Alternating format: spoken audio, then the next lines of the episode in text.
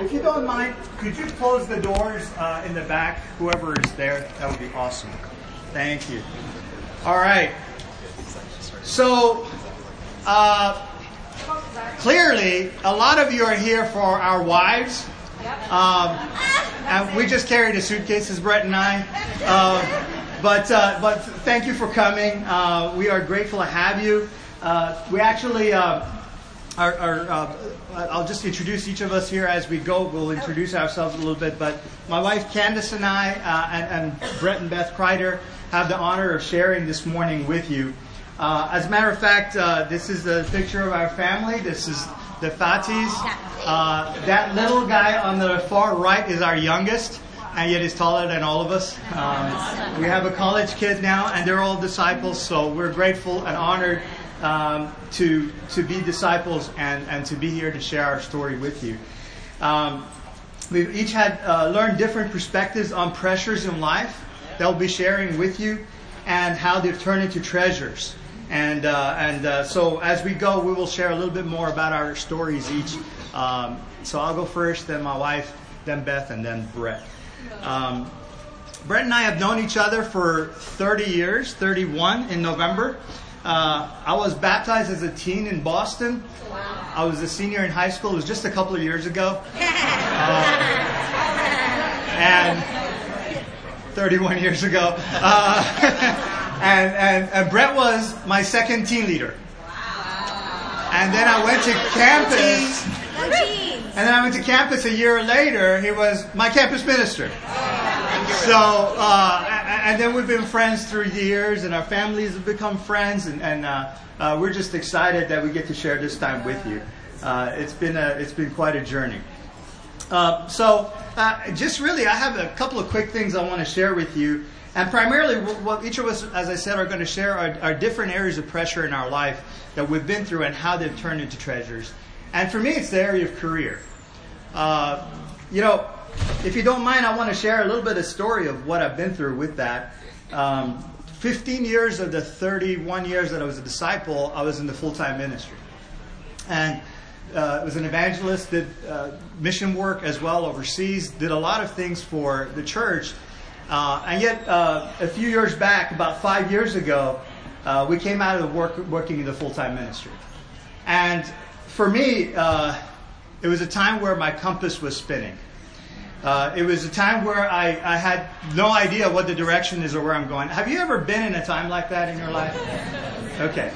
Maybe you haven't been in the full-time ministry, but you can relate to that, right? I mean, just you go, what am I doing? Maybe you're there right now. Maybe you're just going, what, what, what's this job that I go to and spend more time there than anything else that I do? Um, and and uh, just a very confusing time.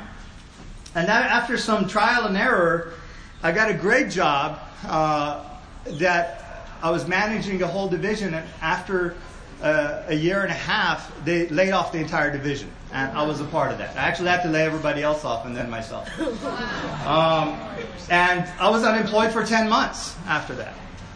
Uh, so I, I don't know. I don't know. For for men, maybe you can relate to this. In the scripture, it does say that men were we're called to work the land. And, and women with childbirth, you know, those were kind of the, the challenges given to each of us. And, and for men, there's something about our careers that, that, and I'm not saying that it's not for women, but for men specifically, there's something about careers that if you feel like you're not producing and taking care of your family, you're just useless. That's what you feel like. And, and uh, that was the times that I've been through, uh, through those things. And felt a great deal of reward in being able to have a career, but the times that I haven't had it, it's been very challenging. Uh, so I got some valuable lessons through that and, and, and through those difficult times. I learned that we are not victims. We are victors in Christ. Amen. Romans eight tells us very clearly that we're more than conquerors in Christ. And that's not, if you believe in the Word of God, you can't just skip right over that. And yet often, when it comes to life, we can act like we're victims. Yeah, right. We can talk about even our jobs or our situations in life as if these things happen to, it, to us. And yet, God is there all along. God is good. Yeah. And He wants us in those times of trials to actually be ready. Yeah. So when we are not in trial, we're supposed to use those times to prepare. And I think oftentimes when we get in trial is when we start trying to prepare. And then it's too late. And so that's the biggest lesson I've learned. You know, think about it. I want to share with you about a couple of examples from the scripture. When the Israelites were in the desert and their shoes didn't wear out. I mean, I mean. Their clothes didn't wear out.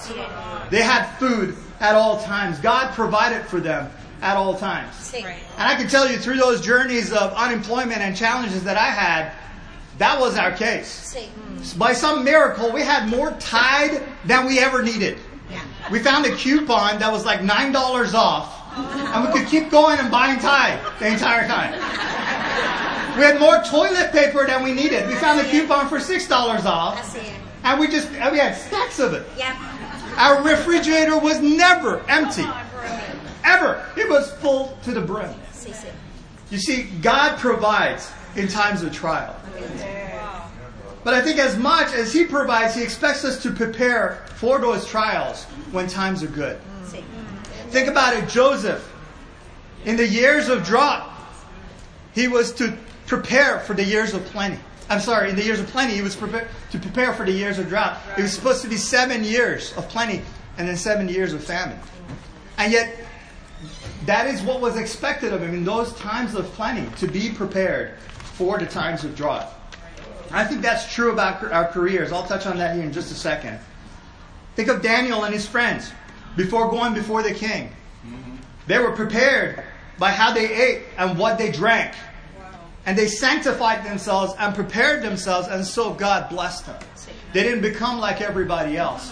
When there were trying times, there were preparation times. They were different than everyone else, and therefore God lifted them up when the times came for them to be lifted up. Wow. And I think the same is true with our careers. We need to invest in times of plenty. When the hard times come, we can be ready. Amen. Yep. You know, I'll take a side note on this, and I'm probably going to get some eggs and tomatoes thrown at me. But I think, honestly, even when it comes to full-time ministry, we have some this notion that people get out of college and go straight into the ministry. And so they've spent four years getting a degree in electrical engineering and then do ministry for the next five, ten years. And then they go, oh, I don't want to do this. And come out and nobody will hire them. Right. How about a new notion? How about when you're done with your electrical engineering, you actually do a year or two work in that and then go into full-time ministry?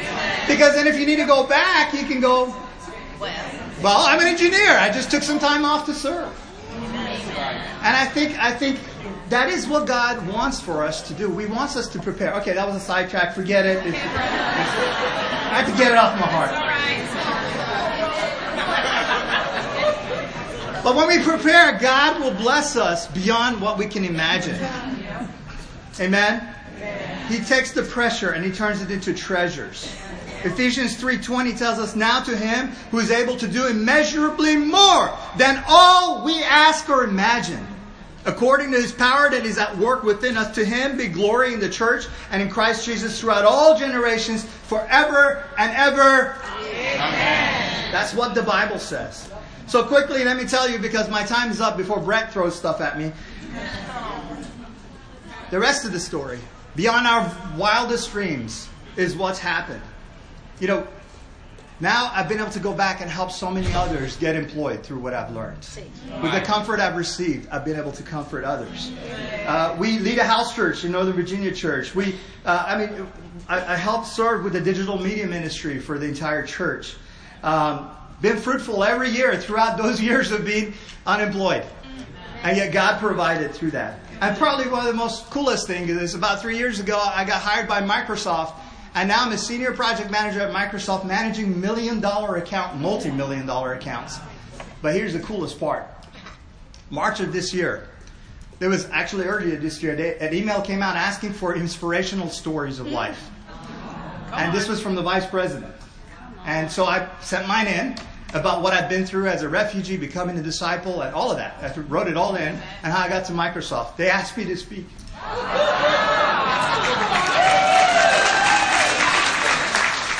March of this year, March first, I spoke in front of fifteen hundred leaders of the company, vice president on down, sharing my conversion story. Wow. God has been so good. Yeah. How would I have ever thought of that five, six, seven years ago? Impossible. So through those times, though, God has produced some treasures. And this is the last thing I'll say, the treasures of friendships. Yeah. You know, these people that you see on this screen, these are some of my best friends in the whole world. Because through those times of trials, they were right by my side. And, and it's produced relationships that that will last a lifetime. We celebrate every birthday together, and, and this my birthday is this Sunday. And so every every year we all get together and have this big blast. Uh, Brett does his, I do mine, and we go back and forth. Uh, but but it's true that through the times of trial, treasures are born. Amen? Amen. All right, enough of me. My, the, the real reason you came here are wives. So I, my beautiful bride is going to come up and share, and she's going to share a little bit about, about the wife's pre- perspective about pressures through the, the times of trial. Gentlemen, feel free to give up your seats if you see a woman that you can do. No pressure. No pressure. No pressure. Only for a gentleman. Yes, pressure. No pressure, lots of pressure. Get up. Okay, so so I wanted to share the spouse's perspective. Um, you know, it's it's interesting when, when Bizad was going through his ten months of, of unemployment, and then when we came out of the full time ministry, we uh, we were really literally underemployed. Uh, the, the, uh, yeah, we were underemployed for a whole year, and uh, one of the things that I really wanted to share about the time, um, from my perspective, is that it's super important that we have empathy for our spouse. I think empathy is so important. Um, you know, your your your husband looks at jobs, or your spouse looks at a job, or even yourself if you're single. You're looking at your job as your identity, as your way to be able to pro, uh, you know produce for your family, and it's it's the equivalent of a woman who is barren and not being able to have. You know what I'm saying? Guys look at jobs the way that we look at having children. And so, um, you know, you would never, I hope, you would never walk up to a woman who was barren and be like, get over it already. So what? Adopt a baby, you know, foster a dog. I mean, I don't think you would ever say that. Right? Okay. So, so good, good. I'm in the right class. I'm in the right class. I'm among good people. Good. So in that sense, really having empathy for your spouse is super important, and really looking at it from um, their point of view, right? Uh, the other thing I was going to uh, share about was that, you know, um, it was really super important for me that I actually let Bizad know that his value didn't come from the paycheck that he brought to the house. The same way that I would hate it if he was like, oh, when are you going to give me a son already? I've been waiting on you for like seven years. You understand what I'm saying? Like, all these girls, you're just bringing me girls. You know what I mean? I want a son. Right? That would be, right? Right? Look, look, it gets silent. Everybody's like, what? Right. Right. So it's super important that when our spouse or our partner is going through that, um, I had to really have a lot of, you know, pillow talk, you know, that, honey, it's okay. You still the man. You still Superman. You bring it, you bring it home the bacon. You know what I'm saying? You mean more to me than the paycheck. Right. And that was super important to really build him up in that way.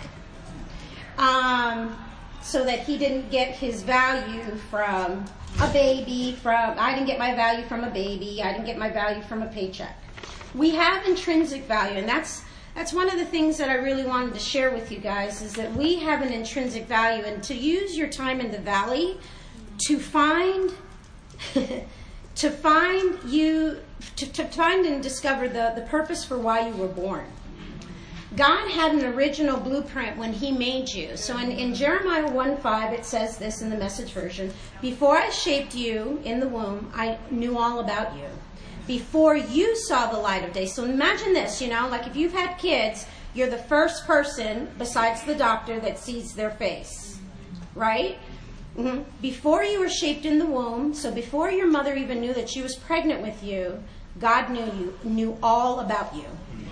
Before the doctor saw your face, before your face saw the light of day, God says that he has holy plans for you, a prophet to the nations. That's what I had in mind for you. I think that we need to use our time in the valley to discover the reason why we were put here on this earth. And you ha- you have to ask yourself during these times of pressure, okay, what did God have in mind when he was thinking of me? Right? Because we're all created twice. First in God's mind, then in the womb. Did you catch that? First in God's mind, then in the womb. Whatever happens in the womb, happens in the womb. But there's an original blueprint that God has in his mind when he thinks of you. And I had to ask myself, that is where my true identity is at. I had to strip it all back. Before I was a wife, before I was somebody's mother, before I was somebody's daughter, what did God have in mind when he was thinking, mm, I know what I'm going to do. I'm going to make a Candace. And so you can look for the clues. You can ask yourself, well, what were the what were the gifts that God gave me in the crib? For me, it was my running shoes. Today, it was an all-out war because I woke up late and I had to be at the beach in the water. And, you know, my family was like, we got to have breakfast. And I was like, I got to go to the water. I got to go to the water. I got to go to the water. I was like shaking, shaking. I got to go to the water like a fish. Like, a, like I got to go. I got to go to the water. I'm late. I'm late. And uh, I had to put on my running shoes. I was born an athlete. Before I was somebody's mother, before I was somebody's wife. I have a heart for the poor in spirit, the mourning, the grieving, the people who feel invisible. Right. My passion to stand up for those that don't feel like they have a voice. I've had that since I was little. My artistic talent, my love obsession with the brain. Oh boy. My kids are so sick of neuroscience in my house. They're like, Mommy, if you talk about a neuron one more time, I'm gonna, my brain's going to explode. But when I stripped it all, about, all away, I came back to myself, who I am today. So now I have a special, uh, a, a special education master's, a master's in special education. I just graduated. So cool. So cool. I got, they actually uh, selected me to be the student speaker. Amazing. And then they streamed it live on YouTube. Amazing. God has plans. Um, I created a for-purpose company called Marvel Village. That's who you see right there. And we work with families that have exceptional needs. And then our family collaborated with a community nonprofit, and we created an interactive, this is my son Javid's artwork. I designed the uh, characters, and Javid uh, illustrated them, but it's an interactive, accessible book um, that we created uh, for uh, children with uh, different abilities. So in conclusion, I'll just share this with you. Ask yourself, what are your talents and your gifts? Look for the clues. And then use your time in the valley to find God's new purpose for your life. But actually, it's the original purpose right. for your life. Amen. Now, Beth is going to share about finding pressures, finding the uh, treasures in parenting. Yeah. Thanks. Come on, okay, so I'm just going to be totally open. Come on, Beth. I am feeling pressure. Can you stand up for a second? What? There's two things I'm feeling pressure about. First of all, she's gorgeous. Can you see how this woman is dressed? She's right. gorgeous. I felt so much pressure. I, I, my daughter will say, Mom, uh-huh. please talk to Candace about how to dress. Uh-huh. And Candace said, Elena. You know, figure out your colors and then um, mm-hmm. wear flat shoes, but then during the talk, find your cute shoes. I do not have cute shoes. The only pair of cute shoes I have, Candace gave to me. but I'm afraid I'm going to fall, so I'm sorry. Those are my cute shoes. But she's so, yeah. she's so cute up here. Yes. She's gorgeous. Yeah. She's and gorgeous. then and then I'm with people like Bizad and Candace and my husband who do a lot of speaking and a lot of teaching. And I do not. So please great. bear with me. Oh, so getting the pressure is awesome. All right. So the picture you see here is um, half of our family. We're missing Logan. Logan it's, it's, it's, Can you see it? All right. Okay. Oh, there. Okay, good. So these are our beautiful children. I've got Logan, um, the tallest one. He's twenty-four. He works in the Pova Church. He leads the singles ministry and is just in love with it. Then I'll go to my next son, who's twenty-two, Noah. And um, he is in Toronto, Canada, and loves it, unfortunately. And um, he's actually doing an internship with the church, with the campus ministry. He just graduated. Then in the middle is our gorgeous daughter, Elena. We adopted her from Cambodia at fifteen months. And um, she just graduated high school. She's an eighteen-year-old, and I'll share a little bit about her story and where she's at as well. Okay, so that's it. So th- I wanted to share a scripture in Second Corinthians one, and um, you probably know this one. Uh, a little bit ahead, uh, before nine, it says, "We were under great pressure, far beyond our ability to endure, so that we despaired even of life. Indeed, in our hearts we felt the sentence of death. But this happened that we may not rely on ourselves, but on God who raises the dead." Amen. And I think, for me, that has been the greatest lesson, is how can pressure transform me and help me to be closer to God? And I really have felt that. Um, so I'm one of these people that I have a really hard time trusting God. I'm a fixer. And if something is wrong, I want to get in there and I want to fix it. And I don't, my nature is not to just go to God right away. Um, and especially when it involves my children. Yeah. It's like, I was talking to somebody last night, it's, if my children are struggling, it's like, uh, and I struggle, yeah. which is not great, because then I'm on the roller coaster with them. And my husband will constantly say, "Get off the roller coaster." It's really hard when, you know, when you love somebody that much. Um, And so me trying to fix the problem really never works. Right. And I think any of you who have done that, you, you know it's, it, it's not working for us. Right. Um, and I think God knew that I needed to let go and to trust Him. Yeah. And so I'm going to share two situations that have been recent. I mean, I've had several situations in my life that I could go back to, but these are two that have um, stuck out to me. Um, The first situation was, oh, you don't have there. Okay, so my son Noah, and he is fine with me sharing the story. Both my children are, just to say that. Um, so when he became a disciple at thirteen, and seemed like he was doing great, and then when he was fifteen, he came to us one day and said, "I don't want to be a disciple. I don't even think I believe in God." Okay, right in the heart. And so um, I felt scared for him. I um, I tried to get everybody I could think of to get with him, like calling people, bringing them over to him. Um, and, you know, it just wasn't working. So he became, he it steadily got worse. He became very angry with us. He would tell us we're the worst parents in the world.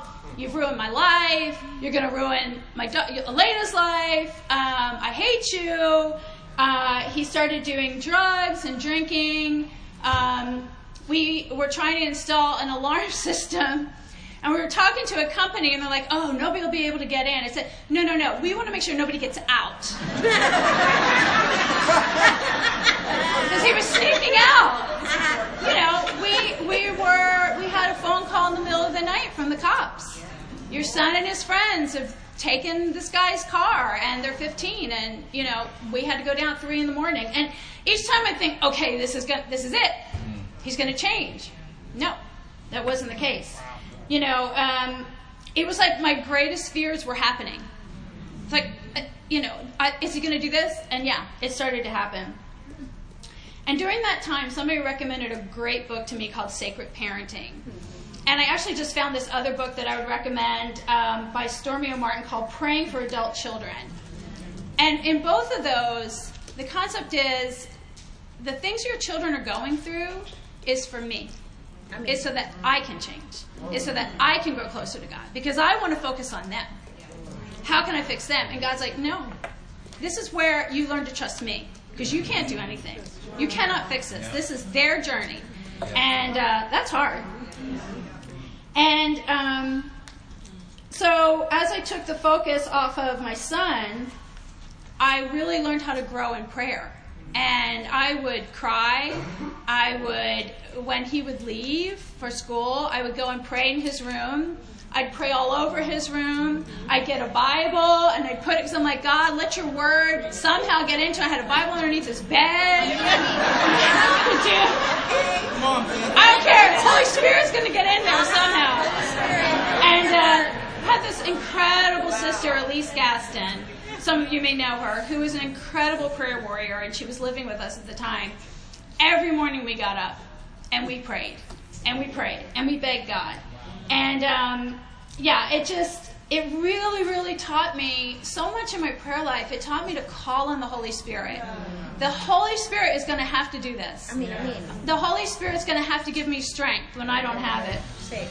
And, uh, yeah, I just, I, that's all I could do. And, um... the scripture that I loved was in Second Chronicles twenty fifteen, where it says, um, first he says, do not be afraid or discouraged. The battle is not yours, but God's. And a sister shared that with me, whose son had gone through a lot. She said, you have to remember this, that God is going to fight this battle. Amen. So, and I, and I also prayed, I, I loved Hannah, and Hannah prayed, God, if you give me a son, I'll, he's yours. Right? And I was like, that's pretty amazing. Like, okay, I'm letting go of my son, and he's yours. I just want him to follow God. And I would pray that. You know what, God? If you bring him back, whatever you want to do with him, wherever you want to take him, he's yours. Yeah, and God answered that prayer. He's in Canada. Okay. Thanks, God. Okay. And he's a big traveler um, as well. So what happened was, we were, you know, trying everything we could, and uh, basically he wanted to get his permit to drive. And so we came up with this great plan. Um, he had done Youth Corps, and he had, yeah, I think he had done Youth Corps the year before. And we said, okay, you apply for Youth Corps, and you go, and then you'll get your permit. And he was not happy. But so, honestly, it was God. He was like, fine, I'll fill out the form. And on it, you know, they ask, where are you at with God? And he was quite honest. I mean, my husband helped him, but he was like, I don't know what I believe, and I just want to pl- put a plug in for Youth Corps, Volunteer Corps. I'm telling you, it will change your life. It will change your child's life. And thank God for the couple that was leading. He got in, and he wanted to go to Philly, because, oh, I know these people in Philly, but no, God, so you're going to Dallas. He didn't want to go. I'm like, and he talked to a friend at school. And, I mean, he was, this is somebody he was partying with. He's like, oh, my parents, they want me to go to this thing, and so I can get my license. And the kid was like, go. Right. Just go, you know? And he was like, oh, all right. So we decided to go to Dallas. We called the leaders. We said, I'm going to tell you where he's at. It's not good. You may need to kick him out. You know, and he said, and, that, and thank God for the vets, because they said, just send him down. Yeah. We, we've dealt with these kids before. We'll love up on them, and I thank God for them. Um, and for people that just loved my son through a lot. And so it was the time of the conference, the Texas conference. He, he was out doing no good the whole conference. It was horrible for me, because I didn't know what he was doing. I hate it. I don't want to be here. Um... We're like, okay, God, just get him to Dallas. And, I mean, Brett and I, we, we hadn't had time alone. It was just really hard. And so this um, brother who we had met when we were in Cambodia, who no one knew, drove him down to Dallas, because he lived in Dallas. So already God's working, you know. And then he went to the Youth Corps. And we were just, like, waiting for the phone call. We got to bring it. I'm sorry, we can't keep on. But instead we got a phone call uh, halfway through. Come on. Come on, babe. Come on, sis. Mom and Dad, I'm sorry. Oh, wow. I'm a mess. And I need God. And you know, crying like I'm doing now, because it just, it was a miracle. And I mean, he really felt like he had been so lonely, and the relationships that he felt in that group changed him. And I can't say that it was, you know, it took some time for him to be restored, and a lot of love, and he still had his bumps, but he hangs on to God. And I, you know, if some of you are feeling that, I wish I could say, yep, in a year it's all going to change, but it may not. I don't know what God's plan is, but God can keep transforming you through that. Yeah. And so, needless to say, he got his driver's license, and then he went off to all these countries to the Youth Corps. And so anyway, I, I've given it over to God. Um, and uh, it, it is kind of like the story of, maybe you've heard this is butter, Butterfly, um, the, you know, the, what's it called? Caterpillar. The caterpillar's in there in the cocoon, and you know, you start to see him come out, and he's struggling. Like, oh, I'm going to help him. I'm going to open up the cocoon so he can get out. But the only way they become a butterfly is through the struggle. Yeah. Yeah. And that's, I really believe that, for especially for our kids. The only way they're going to get it is they have to go through their own struggle. Okay, I don't know where I am at time, so I better go fast. The second um, thing that's gone through, and this has been very close, is our daughter Elena, in two thousand fifteen, was diagnosed with lupus nephritis. Um, some of you, if you listen to the news, Selena Gomez, is, she had this, and she has it, and it's it's a, it's a, it's really rough. Um, it causes for her, her body to attack her kidneys. And so her kidneys don't function correctly. And, you know, we have gone through constant doctor appointments. Um, she has had to do blood work and, it, you know, get in her veins, find a vein constantly. She's been on all kinds of medication. Um, and it, it, she wasn't even able to get out of bed. And she still has those moments. I, I wish I could say, hey, she's totally healed, but she's not. She's still in it. Um, and many times I was, why?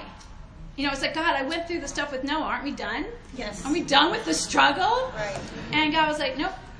You still need to rely on me. You still need to trust me. Mm. Um, and, you know, it, I wish, you know, I, and it, it's been hard. I mean, she, um, we homeschooled her, which was hard for her. It made it very lonely for her. Teenagers don't know how to connect when somebody has chronic illness. So even in the church, out of the church, she, she really didn't have friendships. I became her closest friend, which was great, but it was hard. Um, but you know what? In the midst of this, somehow God has worked in her heart to help her to become a Christian. She was actually baptized here at Virginia Beach four years ago. And the other thing that's amazing is she wrote a book. Wow. It's called Dancing in the Minefield, Rejoicing Through Life's Storms. And we have it here of it. It's an amazing book, and it's very real and very raw. But, you know, Brett was writing a book. She's like, I'm going to write a book. And it's just, it's blown my mind that she could go through that. And, you know, it stripped me of my self-reliance again, and it constantly does. Even at the conference, I've had to pray, God take care of her, God take care of her, you know. And in the midst of all this, I have to remember that God cares about my children. I mean, I mean. And my husband. Mm-hmm. You know, his goal, and I keep thinking, God, when's the when's the breath? When's that? And God's like, you know what? My goal isn't for you to, like, for things to be great and things to be, it's not. My goal is for you to be close to me, for your kids to make it to heaven, for your family to make it to heaven. And that's going to mean a lot of struggle. And so I think about, and, and so it's not going to be a stress free life. And I think about James one, where it says, consider it pure joy, my brothers and sisters, whenever you face trials of many kinds, because you know that the testing of your faith produces perseverance. Let let us, per, uh, wait a minute, let's, what is it? Let perseverance finish its work, so that you may be mature and complete, not lacking anything in God. And God has taught me compassion.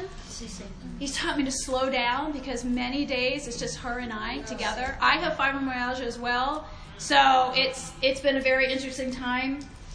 I have to know that that's okay, and I have to remember that staying close to him is the goal. I mean, I mean. Right. And I, I hope that you can feel that as well. Amen.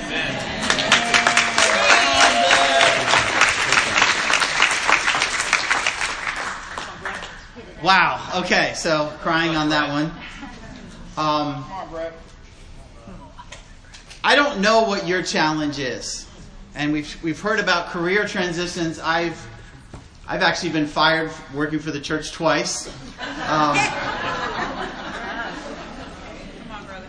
I, I've had to fight for my career. Right right now I'm a, but you know, God's amazing. And you know, here we have a Microsoft leader in the industry. Um, I'm responsible for the websites you may have heard, Medicare dot gov, Medicaid dot gov, Obamacare. Uh, I do the cybersecurity to protect those websites. Um, so God, you know, he, he works in the midst of things.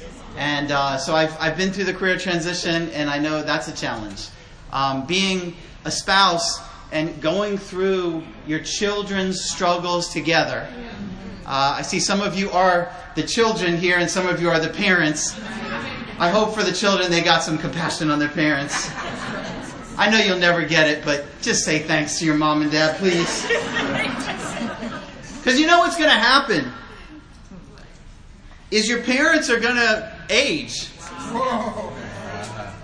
And, and, you know, we're going to be old, and if you're the kids, you're going to have to take care of us. And for those of us who are in that sandwich generation, right, where you're taking care of your kids and they're struggling, in the midst of it, of all the things that were shared, we lost all four parents. Wow. So Beth's mom uh, in two thousand six was, was had a heart surgery that led to uh, some pulmonary, uh, what's it called, uh, fibrosis. And, and so she never recovered, was on a respirator. We had to make those decisions when she's on her bed. Uh, dying, do we keep her alive or not? You know, and we learned the value of planning ahead. And if you have parents in that situation, you got to make sure they have a will, they have an advance directive, and, and plan ahead because you don't know. Then with my mom, she died suddenly of a heart attack uh, in two thousand eight. And it was one of those situations where you just don't know how many days you have. She was sixty-nine. So kind of young. At least it feels young now. Um And then a little bit after that, my dad got a brain tumor. Now, the good news about that was we were able to live, uh, he was able to live nine months. The bad news is nine months where he lost his dignity, where I had to take him into the bathroom and learn things about him I didn't want to learn as a son. And um, I was, we were doing twenty-four hour shifts, and so I'd take the night shift, and, and I was away from my spouse, you know, and and the pressure that it put on her. As well as me. I'm trying to work a job. At night, I'm taking care of my dad and, and watching him die and, and how difficult that is. And, and then, um, you know, we went through the challenge of some, uh, let, let's just say that have a will, because you never know what relatives will fight over what. Uh, fortunately, my brother was very good-hearted through it all uh, and, and was a great, great joy in that. But um, so hard to watch my dad die. And, you know, from that, I think we just, we learned the value of planning ahead. And then uh, Rich, who's in the, the middle there, the um, probably the best looking one of them all, um, he, um, he lived to eighty-eight. So his wife died, and then he came to church with us for ten years. Yep. Studied the Bible with him, or tried to. Everybody asked him to study the Bible, wouldn't study the Bible, never became a Christian. So we went through the, the, the pain of sharing our faith and sharing our faith, and none of our parents became Christians, and how, how hard that is on your personal faith. Yeah. Because, wait, we prayed. Yeah. What did we do wrong? And having to face the disappointment there. Um, and then he fell and went through, you know, once an eighty-eight-year-old falls, broke his ribs, paralyzed. Just downhill from there, and we and, and Beth was such a trooper, taking care of Elena and taking care of her dad, nearly just wearing herself out from the strain. Wow. So whatever the struggles are, they all have one thing in common. Yes, sir. They actually make us more valuable I mean, I mean, as people. I see it. So when we talk about what is the treasure in the pressure, because the class was called Treasure or Pressure, I think it's you become a treasure because of pressure. Just like the diamond, right? A diamond doesn't become shiny and, and, and hard without intense pressure. Right. And the pressure that you feel in your life, I don't know what it is. I know it's exactly what God is using to make you a treasure. Wow. First Thessalonians two nineteen says, what is our hope, our joy, or the crown in which we will glory in the presence of our Lord Jesus when he comes? Paul's saying, what fires me up the most? What gets me excited about being a Christian? It's you. That's right. Yes. You're being made into a treasure. I mean, we are God's masterpiece, his handiwork, created in Christ Jesus to do good works. Sometimes we read that and we think, oh, that was what I used to be until I was flawed by all these, the worries of life and, right. and just brought down and, right. and I'm so, I'm old and tired and limping and oh my goodness, I, I just can't even touch the net anymore, let alone the rim. And, but no, God, all those scars are what make you a treasure. Amen. And the, the very things that we despise. I would not wish on anybody for their daughter to have lupus. Yes. But I think about what it's done in Elena's heart. And I know very few women her age who have the depth. I mean, I mean. The compassion. I see it. Amen. The ability to speak with a level of maturity. Yes. It's hard. But it's deep. Amen. And, and you know, I'm going to close out by showing the true treasures in this whole story. These are God's treasures. Because really God is the hero in it all. And God had this big plan. He's like, I am going to show the world how awesome I am. I mean, that's right. Not because these people are great. No. But because I can sustain them through the worst challenges of life. I went back and read Job again. It's still hard. But it's so deep. Yeah. And you see these people, Job's useless friends, flailing. And I'm like, I had friends like that. They came over and like, you know, you should just, you know, why don't you come to all the services? Yeah, yeah, yeah. Uh. Uh.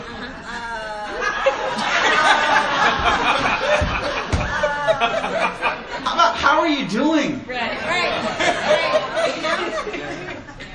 I, I've had those friends. I've been that friend. Come on, keep it real. When all people really want is just listen to them. Yes. They are God's treasure. And you're part of the process to make sure that under pressure they make it through. I mean. And that's the amazing thing about the church community. As I think about what God has done in, in creating these treasures, we are so much more valuable. Yeah, I became a Christian at seventeen. I knew nothing. Right. Why did they have me preach? Yes. I could say nothing of value. Yes. Yes. No wonder they said, I think you should use more scripture.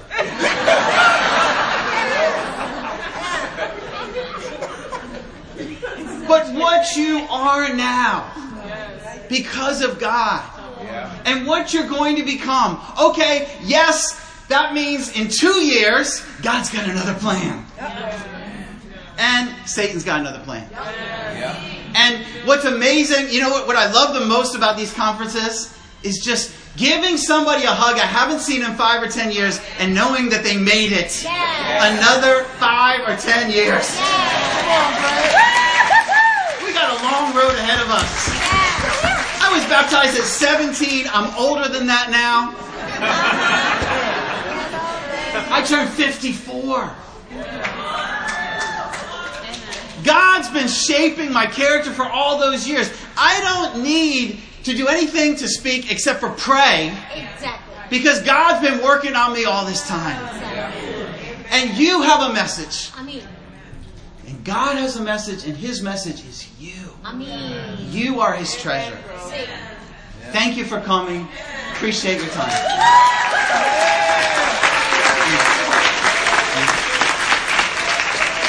I, I am going to make one self-serving announcement that um, I do have two books that I've written, and we have Elena's book. If you're interested in getting, downstairs you can pay fourteen dollars for my uh, Aliens and Strangers and twelve dollars for First Love. Up here you can pay ten dollars. Don't hey. tell Tony. Uh, I said that. Um, and we also have Elena's book. If you're a student or teen, it's only five dollars. That's right. Awesome. Thank you for coming. Love you guys. Amen.